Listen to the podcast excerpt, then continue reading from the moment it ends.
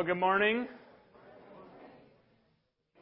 It is good to be able to gather with you here this morning.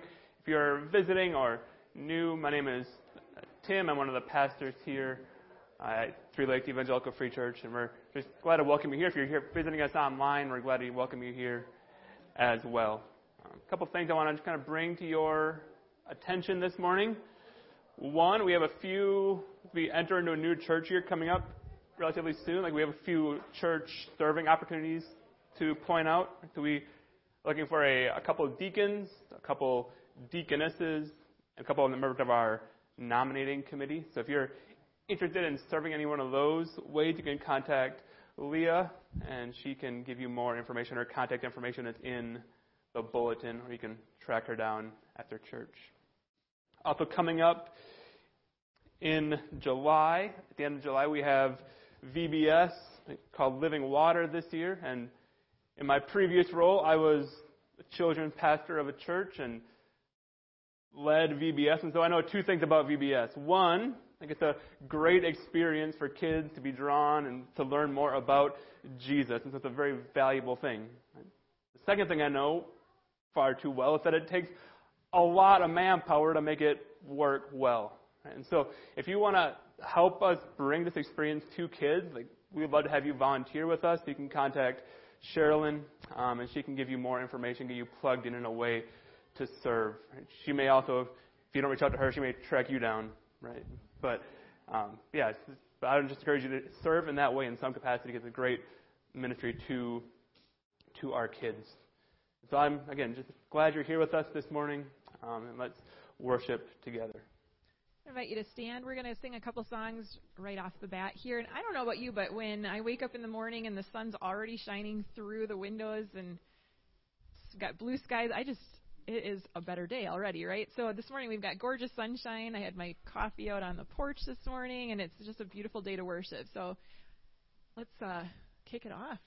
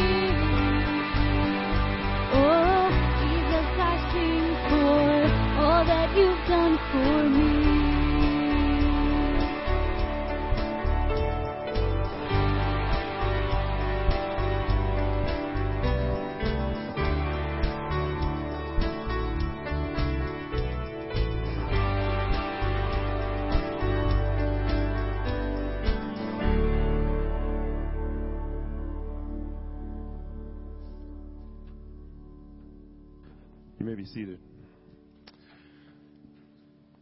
Good morning.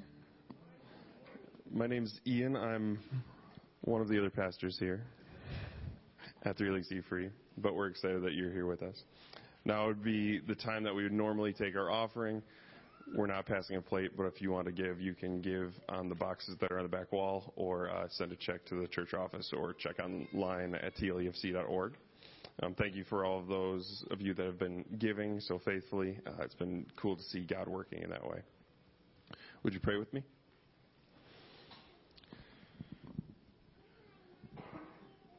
Dear Jesus, we thank you for the opportunity to gather together in this place, Lord, as um, as the body of Christ, as the church. We look outside and we see the sun shining and just the glory of your creation. We thank you for that. We ask that you would help us to worship well today, Lord. Bless us as we sing praises to you, as we pray and talk to you, Lord, um, as we listen to Tim bring the, the word of the Lord.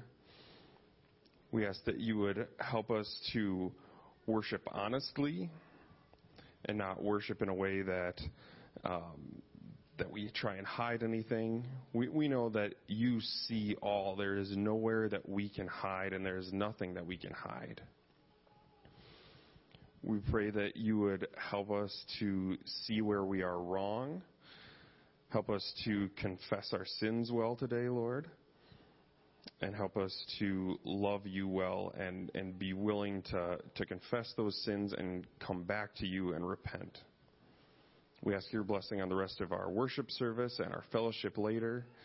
And um, we just thank you so much for the sun outside and the, the promise of hopefully a really nice summer. We love you in Jesus' name. Amen.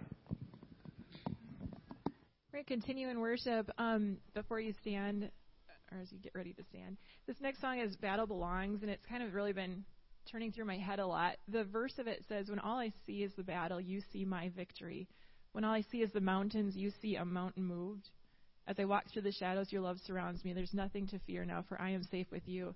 I think I was thinking about um, this morning, a couple of years ago, I think it's been two springs ago, our worship team was able to go to the worship summit that's held in Plover each year. And one of the sessions I attended, um, we had, you know, kind of a chance to pick and choose what we were going to. And some of them were technical, and some of them were just like um, to to benefit worship leaders and to help us like grow stronger in our um, in what we do. I went to one on the importance of the Sabbath and how you know working and doing worship team and how much it's important that we are continuing to rest, right? Like all of us need rest, and at some point in the week, that's what Sabbath means is to rest. And yesterday was my day. I went up to the UP with Ann Epler, and we were, um, you know, just how that feeds your soul and that shifts your perspective. So this song, when all I see is the battle, you see my victory. My perspective shifts when I'm rested, when I am full of you know anxiety and tired. That's when you're seeing the worst of it, right? Like that rest is what really gives us what we need. It feeds us. So how important it is. And if today is your your day of rest, your Sabbath, let this worship song, you know, give you that what you need to to make it through the next week. So why don't you stand with us and we're going to continue in worship here with some songs that are just just meant to feed you and to worship God and to set our perspective for the week ahead.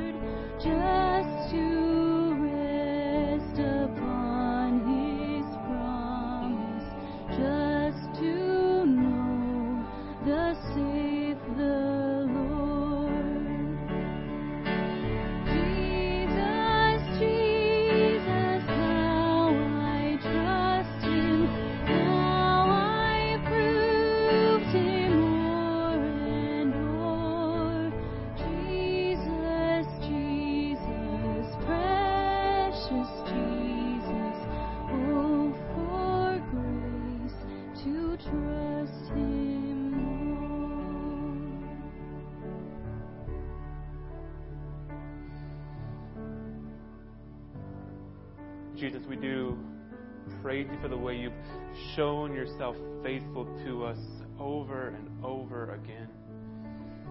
Through trial, through hardship, you are always faithful. That you would continue to work in us to give us the grace to continue to trust you more and more each and every day. Pray in Jesus' name. Amen. You may be seated.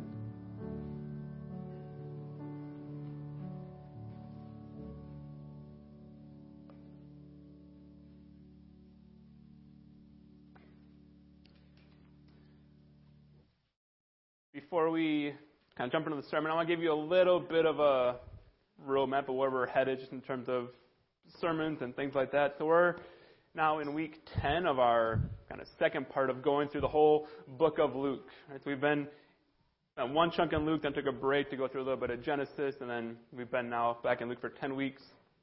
So this week we're going to come to the end of Jesus' sermon on the plain, It's kind of a natural breaking point in Luke. So we're going to take a break from Luke after this week. Next week is Mother's Day, so we'll celebrate Mother's Day through child dedications, but we'll also start um, a four-week series going through the book of Ruth as part of that. And Ruth is a picture of kind of the family of God and what that looks like. And so we'll spend four weeks in Luke, and then we'll come back, or four weeks in Ruth, and then we'll come back for another series in the next part of Luke. That's kind of where we're headed. So, in 2002, there was a wildfire that burned a kind of a remote stretch of forest outside of Denver, Colorado. Up to that point, it was the biggest wildfire in Colorado history. It burned over 130,000 acres of forest. It destroyed 133 homes. 5,000 people were forced to evacuate. It cost $40 million in like firefighting costs and another $40 million in property damage. But the fire was so massive that the then governor Bill Owens said, like it looks as if all of Colorado is burning. Which is pretty tragic by itself. But what makes it even more tragic is how the fire started. Fire started when there was a woman who was out in this stretch of forest and she started a campfire in a campfire pit, despite the fact that the area had been under severe drought and there's a strict no burning ban in the whole area. So this woman would eventually plead guilty to to um, starting the fire and lying to investigators, and she received six years in prison for this action. But here's the kicker. The reason she was out there in that remote stretch of forest is that she was a forest ranger assigned to look for signs of forest fire. Like, she was out there, like, to stop forest fire, and she caused one. Like the headline, like forest ranger starts forest fire, would be humorous if it weren't so tragic. This woman had undoubtedly issued many reprimands to people for starting campfires during burning bans. And then she starts this devastating fire that was her job to stop. Right? Like this is a, a textbook case of hypocrisy. And if you're like me, like there are few things that grate on your nerves more than blatant hypocrisy. Whether it's politicians who go out to eat during pandemics when they're telling you to stay home, right? or there are pastors who commit sexual sin while they're preaching biblical ethics. Right? Like nothing is more infuriating than hypocrisy. At least, like other people's hypocrisy. Because right? like there's plenty of hypocrisy going on in my heart too, right? But like, I mean, hopefully it's not quite as big and overt as some other ways, but there's a lot of things that I know are wrong that I do anyway. There's a lot of things that other people do, and it bothers me when they do them, but I do them too. But for some reason, like my own hypocrisy doesn't infuriate me the same way other people's hypocrisy does. Like when I was teaching fifth grade, I would get on kids' cases, reprimand kids all the time right, for not paying attention. And then we'd go to these like super boring all staff meetings. Like I would just sit there and like look at my phone, like look up into space. Like I was the kid not paying attention. But I would tell myself, like, well, this meeting's super boring. But like my teaching is like super engaging, so little kids have no excuse. or like I'll see a parent not follow through on a consequence for a kid, and I'll judge them like they're not doing a very good job parenting. Right?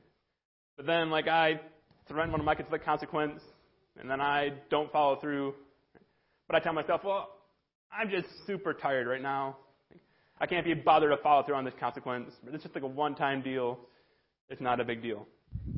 I, I give myself a pass on my own hypocrisy all the time but then I judge everyone else for their own hypocrisy.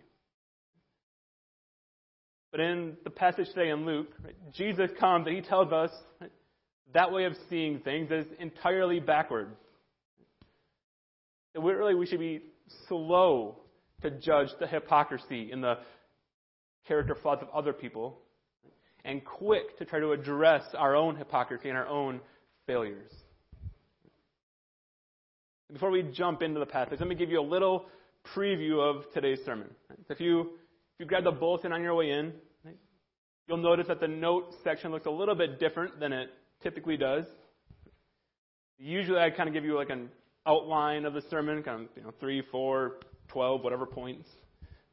But today it's a little bit different. Today's a, more of a flow chart than a bulletin. And like if you didn't get a bulletin, it'll be on the screen as we go through. It's not a big deal, but, but but the reason I went with a flow chart today is that there's a, there's a question right, that really hangs over this whole passage. That it's not directly in the passage, but it's implied by what is written in the passage. And the way you answer that question like, leads to two dramatically different ways of responding to this passage. And the question that hangs over this whole passage is this Is Jesus your Lord? Right? Or is Jesus your teacher? Or is Jesus your moral guide for how to live a good and righteous life? So to see that, let's look at just one verse in this passage that kind of sums that up. In verse 40 of Luke chapter 6, Jesus says, Everyone who is fully trained will be like their teacher. So just notice like what's implied in this statement. Everyone, you, me, everyone has someone or something that is shaping them, right? something that is training them, something that is molding them into their image. Like everyone has a teacher that they are being trained by. Someone who they are becoming more and more like through that training. Like that teacher could be a person, right? Somebody you model your life after. That could that teacher could be a more broad worldview, whether it's capitalism or whatever. Like it could be a broader worldview. It could be a set of just cultural values of materialism or whatever it may be. Right? That teacher could be a political party. Right? Like, but you have something or someone who is teaching and shaping and molding you. That, that shapes your opinions on what is right and what is wrong. That teaches you like what the good life looks like. How to live that good life. Like whatever that thing that is teaching you is, you are going to become more and more like that thing. And in the context of this passage, Jesus is clearly saying, like, that teacher can be me, I can be your Lord, or it can be something else. And the question is, what do you want to look like? What do you want to be like when you are fully trained by your teacher? Do you want to be like Jesus?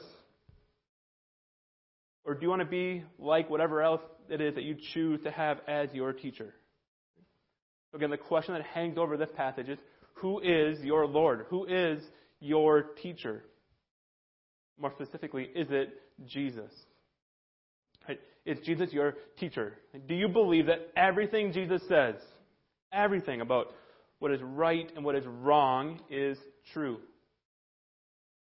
When you need to make decisions about how to live your life, do you look to Jesus or do you look to some other source of wisdom? Do you desire to become more and more like Jesus?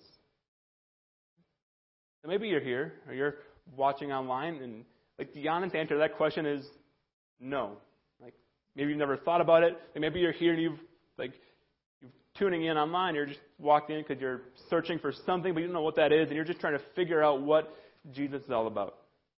And if that's you and you're here, like please hear me. Like we are glad you're here, glad you're watching. We want nothing more than to help you learn more about Jesus. Or maybe you're here, right, and you've been coming to church, you've considered yourself a Christian for a long time. But then you like really examine your life. You really look at what informs how you make decisions, like what you're living for. You would have to admit, like, Jesus is not really the Lord of your life. Right?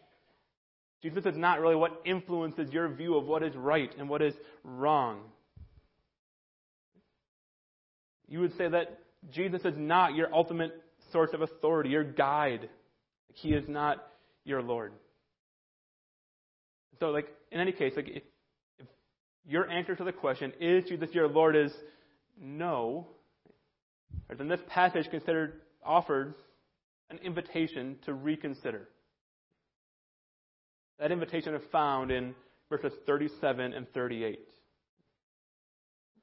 Jesus says, Do not judge, and you will not be judged. Do not condemn, and you will not be condemned. Forgive, and you will be forgiven. Give, and it will be given to you. A good measure, pressed down, shaken together, and running over, will be poured into your lap. For with the measure you use, it will be measured to you. this passage, right, the invitation here is like the reason to make Jesus your Lord. The reason to commit your life to Him is that because following Jesus, making Jesus your Lord, is the only way to not be judged.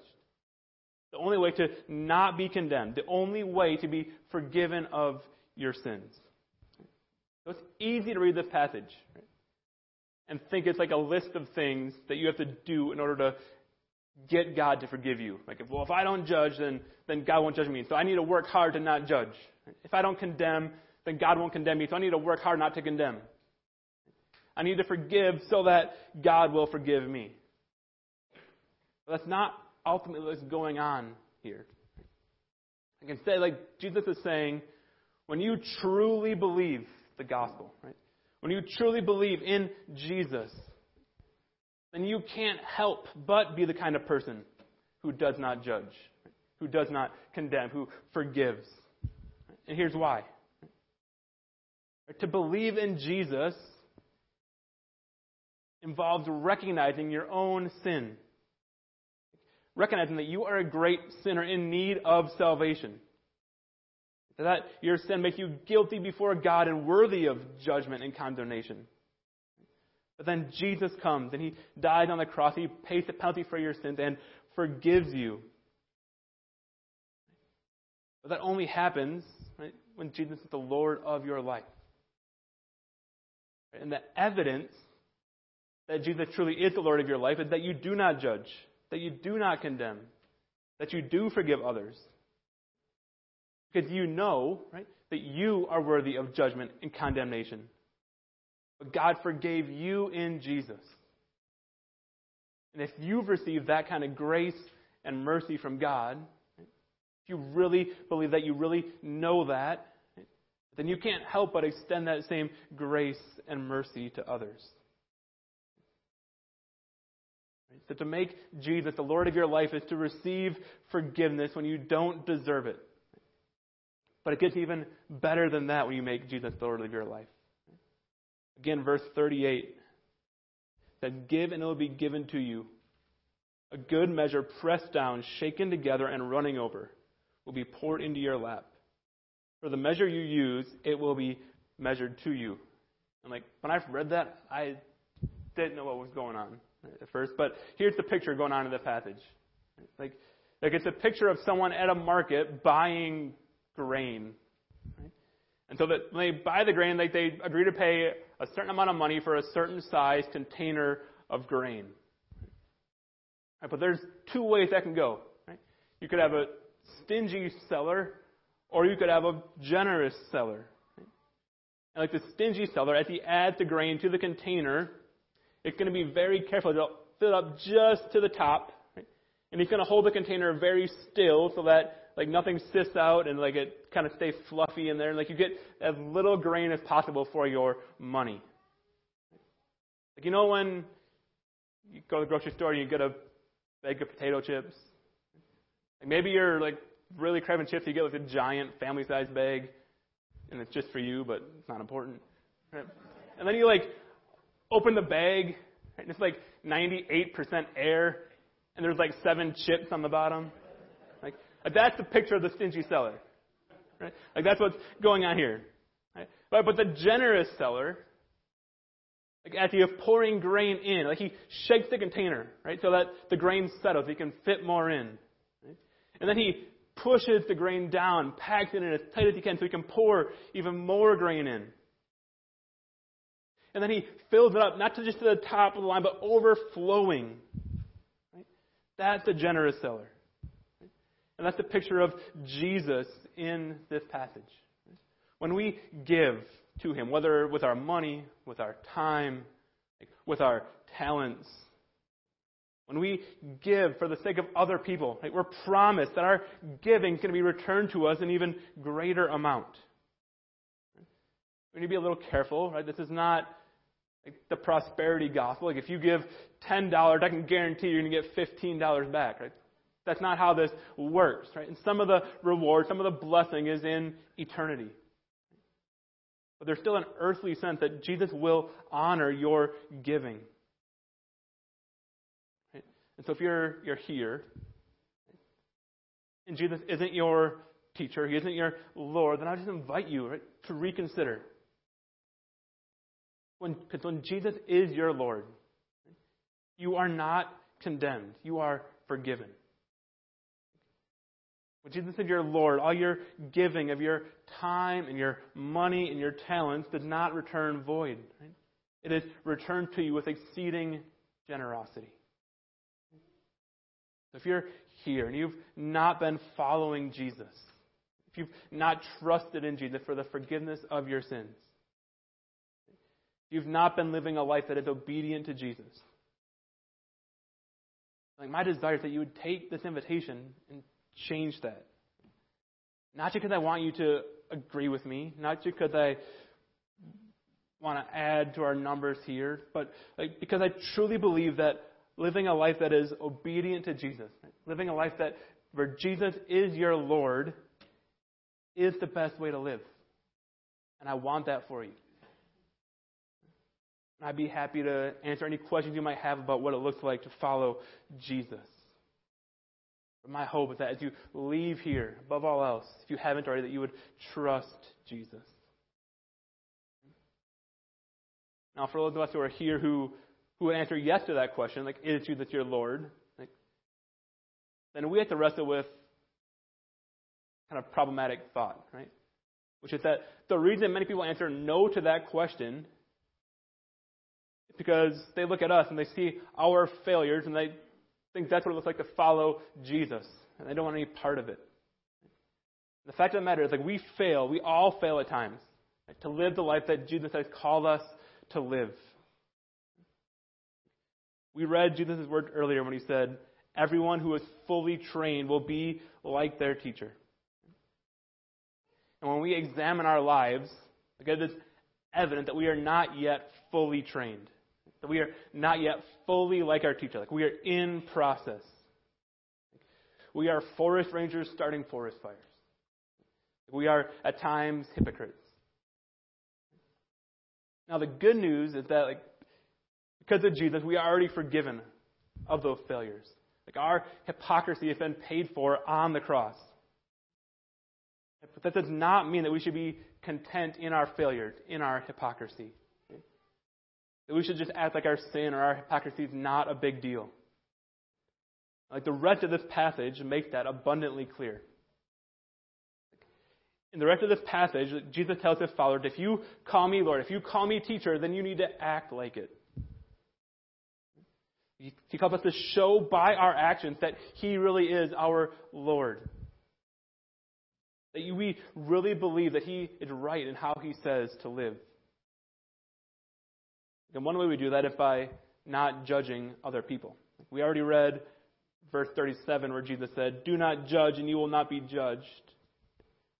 But he gives a little more context to that statement in verses 41 and 42. He says, Why do you look at the speck of sawdust in your brother's eye and pay no attention to the plank in your own eye? How can you say to your brother, Brother, let me take the speck out of your eye when you yourself fail to see the plank in your own eye? You hypocrite. First take the plank out of your eye, and then you will see clearly to remove the speck from your brother's eye. Now, we need to we need to be clear. This command to not judge that Jesus gives in verse 37. It's not a command to like never point out wrongdoing or never or just to ignore wrongdoing when we see it, right? It's not a command to not help other believers see their sin. But it comes down to a matter of attitude. There's a way that of judging, right, that is harsh and critical and unloving. The goal of that kind of judging is to make yourself feel superior to the person you are judging. That's the kind of judging that Jesus prohibits. But you can also have a desire to love another person, to love them well by leading them towards confession of sin, to lead them into a more satisfying life. And that's a great thing. But the only way you can do that is if you have gone through the process yourself. Right? If you've seen your own sin and worked to have your sin removed, right? To have the plank removed from your own eye. You cannot credibly and lovingly point out the sin in someone else's life when you are unwilling to deal with the sin in your own. Like that is the definition of hypocrisy. I remember like the very first time I was struck by the word or by like by someone's hypocrisy. I was in elementary school in phy ed class. That's maybe in second or third grade. And my phy ed teacher was this significantly overweight woman.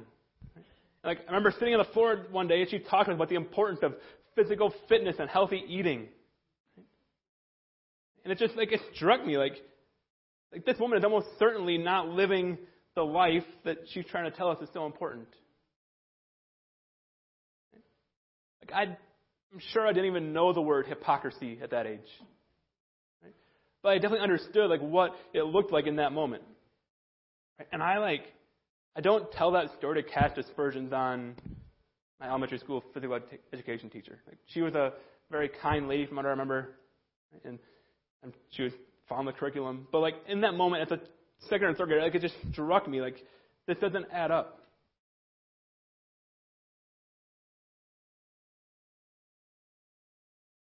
But like it just it was a picture for me of like how unhelpful like our critical and unloving judgments are like when we ourselves are guilty of similar sins and we do it all the time nothing cripples our witness to non-christians or our ability to help our fellow christians than our own hypocrisy which leads us to the question like what are some ways that hypocrisy manifests itself in our lives. In her book called Saints and Scoundrels and the Story of Jesus, Nancy Guthrie borrowed from like Jeff Foxworthy's "You might be a redneck if" stick? And she reframes it as "You might be a religious hypocrite if," and then she gives a few examples.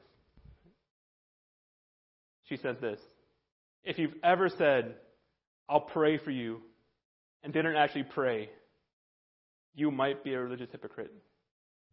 If you've ever said, I forgive you, but then continue telling others how you've been wronged, you might be a religious hypocrite.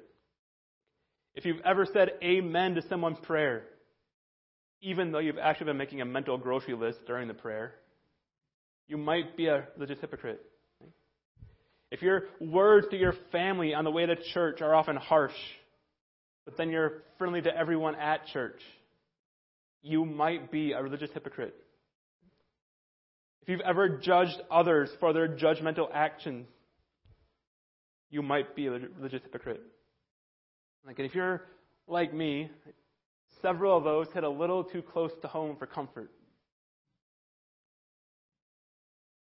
When I examine my life, it doesn't take too long to see my own hypocrisy, my own failures.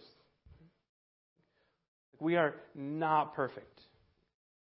We are becoming like Jesus. Like we are not there yet.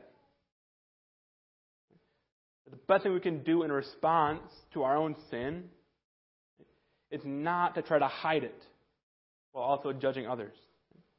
The best thing we can do with our sin is to confess it and to run to Jesus, the only person whose motives were always pure, who was never a hypocrite and to ask for his forgiveness and to ask him to continue to teach us to be more like him, to shape us into his image. Like we just sang the song, like battle belongs. There's that line in there, like, when I fight, I'll fight on my knees. That applies to fighting our sin too. Like when we fight sin, we can't just will ourselves to get over it. It takes the transforming work of Jesus. We need to fight our sin on our knees in prayer, asking Him to change us. When we do that, right, we also begin to bear good fruit. We see that in the next passage here. Like when we're following Jesus, our lives should give evidence that we are truly following Him. Verses 43 through 45, we read No good tree bears bad fruit, nor does a bad tree bear good fruit. Each tree is recognized by its own fruit. People do not pick figs from thorn bushes or grapes from briars. A good man brings good things out of the good stored up in his heart, and an evil man brings evil things out of the evil stored up in his heart. For the mouth speaks what the heart is full of. Like, I'm not very good at tree identification. Like, I just have no knowledge. Like, I can tell you the difference between like a coniferous tree and a deciduous tree. Like, but that's about the extent of my knowledge. If you handed me an oak leaf and a maple leaf and asked me which one is which, I'd get it right like half the time. But if you give me a crab apple and a honeycrisp apple, that I can tell you the difference. There is no clearer evidence of the species of a tree than the type of fruit that it bears. And Jesus says, and Jesus says right, the same thing is true about us. The quality of our character is seen not in the words that we say, not in how we act when we know the world is watching, but in the kind of fruit that our life bears over the long haul. Jesus says that the mouth speaks what the heart is full of. We can kind of hide that. We can kind of hide what's really in our hearts many times. But oftentimes, in moments of trial and stress, is when we really see what is in someone's heart. C.S. Lewis puts it this way If there are rats in the cellar, you are most likely to see them if you go in very suddenly. But the suddenness does not create the rats, it only prevents them from hiding. In the same way, the suddenness of the provocation does not make me an ill tempered man. It only shows me what an ill tempered man I am. We can be really good at hiding our bad fruit for a while. We are very good at acting more righteous than we really are. But ultimately, what our lives produce, the fruit of our lives, is determined by what is in our hearts. And often, what is really in our hearts is exposed most clearly in moments of trial and difficulty. But here's the thing a crab apple can't will itself to become a Honeycrisp apple. Like a pine tree can't wake up one day and just try really hard to turn itself into a pear tree. And the same thing is true of us. If we are a bad tree, like our own self effort and determination won't turn us into a good tree. We need the power of Jesus to transform us. So when you see evidence of bad fruit in your life, the call is not to try to hide it so that people don't know it's there. That doesn't work in the long run. When you see evidence of bad fruit in your life, right, the call is not to just buckle down and try really hard to stop bearing bad fruit. But that won't work either.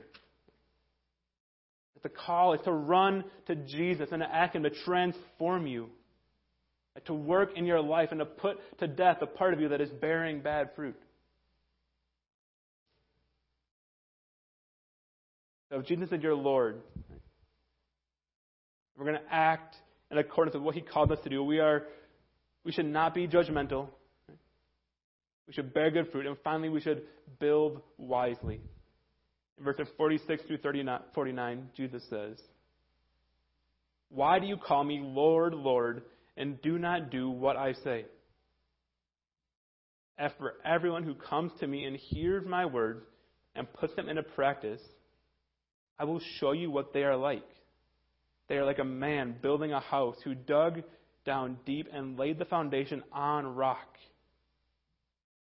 When a flood came, the torrent struck that house but could not shake it, because it was well built. But the one who hears my word and does not put them into practice is like a man who built a house on the ground without a foundation. The moment the torrent struck that house, it collapsed, and its destruction was complete. Like, Jesus says, Why do you call me Lord, Lord, and do not do what I say? I don't know if you, but like that that should hit home. That's that's the heart of religious hypocrisy. To confess Jesus as Lord and then to go on and disobey Him.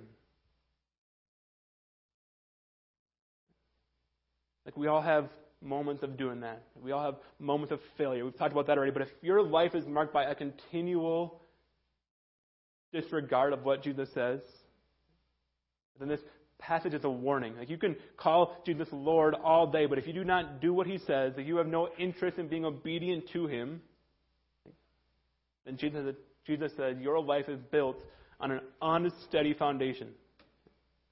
When the storms of life come, you will be in great peril.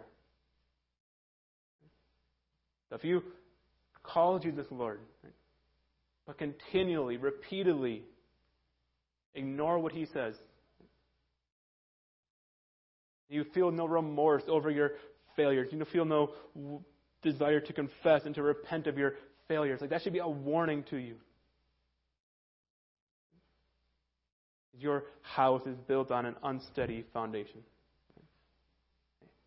But if you are obedient to Jesus, not perfectly, none of us is there yet. But if you hear the words of Jesus and you put them into practice, then this passage says you have a firm foundation. And no matter what trials or tribulations come, you will not be shaken. You will stand firm. When Jesus is your Lord, you have nothing to fear because He is Lord of all. He holds all creation in His hands. And He has good plans for all those who trust Him and who call Him Lord. Let's pray.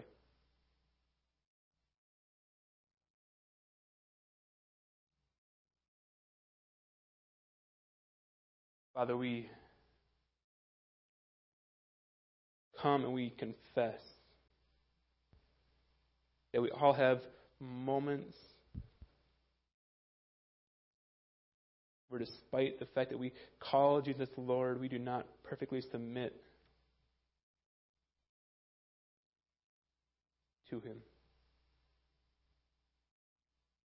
God, I pray for each of us here that you would work in our lives, you would work in our hearts to conform us more and more into the image of Jesus. That day by day we would see progress in putting to death sin, in putting to death hypocrisy. We become more and more like Jesus. So that when trials come, that when storms of life come, we know we have a firm foundation that will not be shaken. That we can trust you in all storms of life.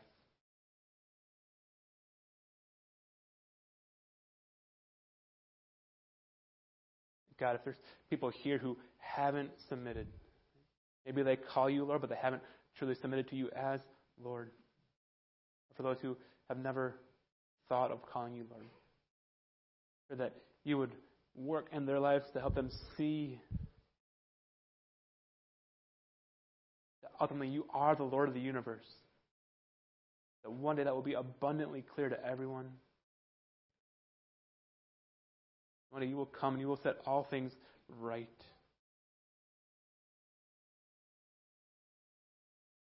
So those who haven't confessed you as Lord, will they confess you as Lord today?